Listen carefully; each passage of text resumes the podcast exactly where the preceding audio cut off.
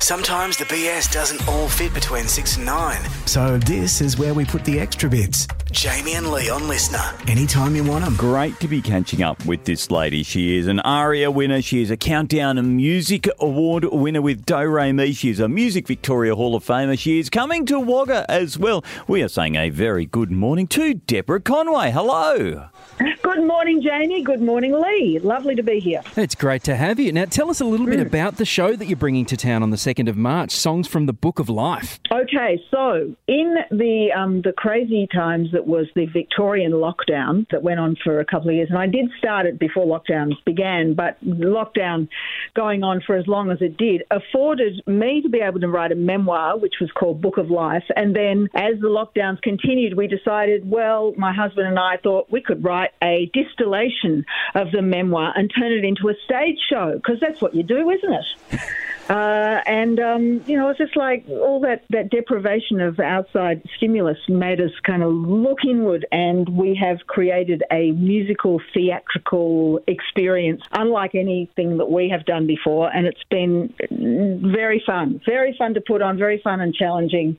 Eight songs around eight scenes from a life well lived. Talk to us about that writing a memoir, writing an autobiography. How is that process? Like, where do you start and how do you like go about putting it down on paper?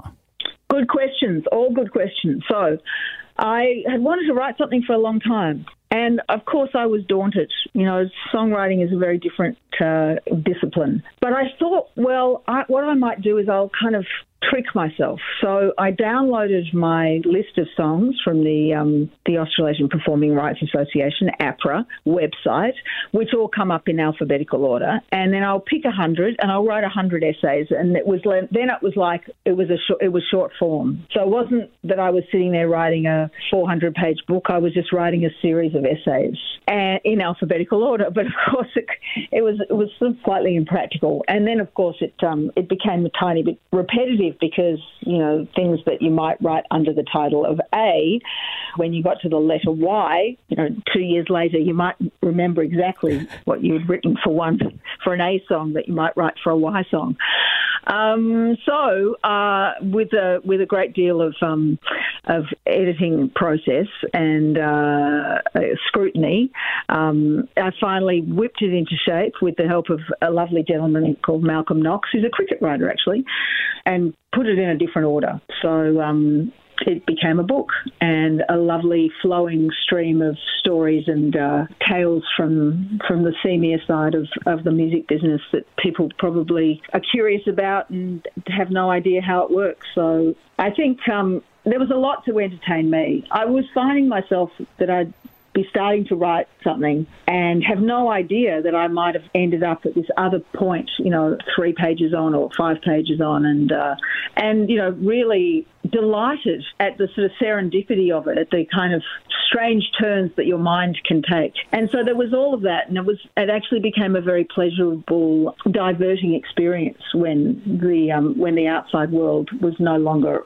available for um, musicians and many, many other people besides through that two year period. And then we finally finished the memoir and we, we got the show up and we toured it in regional New South Wales and regional Victoria, sort of, you know, in between lockdown moments, which was difficult. But then the show became a lot more streamlined with the um, the second iteration, and that was produced in part by the um, Art Centre Melbourne. So we had a lot of support. We had some beautiful collaborators coming on board to design sets and costumes, and there was a wonderful choreographer, Stephanie Lake, Nicholas Rue, who's an incredible video designer, and uh, the show has grown exponentially from the small regional tour that we did the first time around. And also, it's a lot tighter and a lot punchier. So I think people will be quite delighted when they see it because it's unlike anything I've ever done and possibly unlike anything they've ever seen. It's really quite an unusual approach to telling a um, an autobiographical story. I mean, it is uh, an autobiographical story, as you mentioned earlier on, though. It's kind of a two hander with your husband, Willy Zygier. Tell us how that breakdown works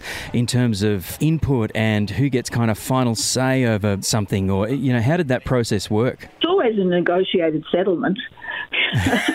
we, bo- we both have the same goal in mind, being to make the best work we can possibly make, to have the most impact that we can possibly have on an audience, to create something that's you know sharp and memorable and pithy and effective.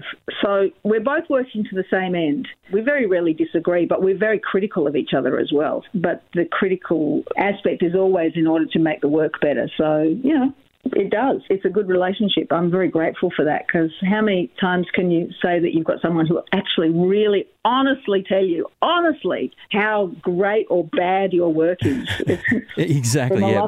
My wife would argue probably there's plenty for her to criticise, and I, I can't really argue against that either. So there you go. Perfect relationship. Deborah, looking back at your career, if you could go back and give your younger self that one piece of advice, either about the music industry or your career or whatever it happens to be, what would that piece of advice be? Um, well, oh, there's a lot, I guess. There's a lot. Don't trust anyone. Be more attentive. Pay more attention. Um, and, uh, and don't sell real estate. That's also, I'd say that. In the press sort of uh, material for the show, it says that you don't quite play yourselves in the show, yourself and Willy. It's more like you, your versions of yourself, your kind of character versions of yourself. Was it fun to get back to that uh, that kind of acting thing? I know you, you acted in uh, Peter Greenaway's fantastic uh, Prospero's books way back when. Was it good to stretch those acting muscles again?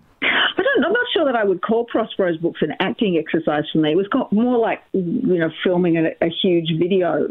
It was me singing the part of Juno in the Wedding Masque, which was um, this oh, incredible. I'm sure you remember it. Yeah, Michael Nyman's incredible score. Hundreds upon yeah. hundreds of extras with no clothes on, painted in different colours, which was pretty entertaining, I've got to say. But I'm not sure there was much acting involved. But it was fun to be in. I did enjoy the um, process. I enjoyed recording it as well at the at Abbey Road Studios with the London Symphony Orchestra.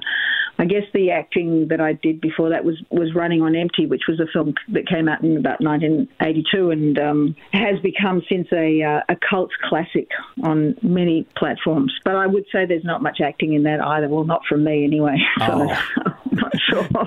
Maybe the last time I acted was in our town in school, my school days. But look, you know what? I loved it. I actually, I loved it. And um, I like doing things that are scary and I'm out of my comfort zone and I'm beating myself up before I go on stage going, what am I doing? What have I done this? How could I do this to myself? But then it's so exhilarating when you've done it and you've climbed this mountain and you haven't died in the process and people have enjoyed the work and they can tell that you you're out of your comfort zone and that you're dancing right on the edge and that's the best place to be. It's beautiful.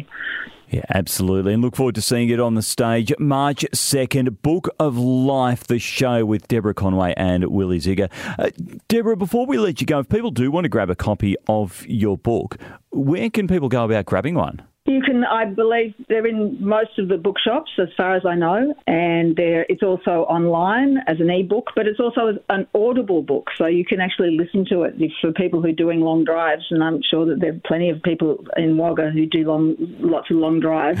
It's an entertaining audio book because there's a lot of the songs are in there. So every song that I was able to put in, I, I did, and songs that are owned by the record company, I was allowed to use 30 seconds of. So there's a track there that no one will have ever heard before and I read the book people have told me how much they've loved that. So that's an, that's another different kind of experience for people. But if you want to get the book, that's also got some great photos in it. So oh. hey, get both. Why yeah, not? why not? Why not get both? Fantastic. That is going straight to the top of my Audible wish list. Uh, Deborah Conway, Willy Zygier at the Wagga Civic Theatre, March the second for songs from the Book of Life. Deborah, thank you so much for your time this morning and uh, for the show. Thank you very much, Jamie. Thank you, Leigh. It's been a pleasure to talk to you. I hope um, I hope we get to see you at show. Jamie and Leon LiSTNR, Anytime you want them. And live from 6 to 9 weekdays on the Riverinas Triple M.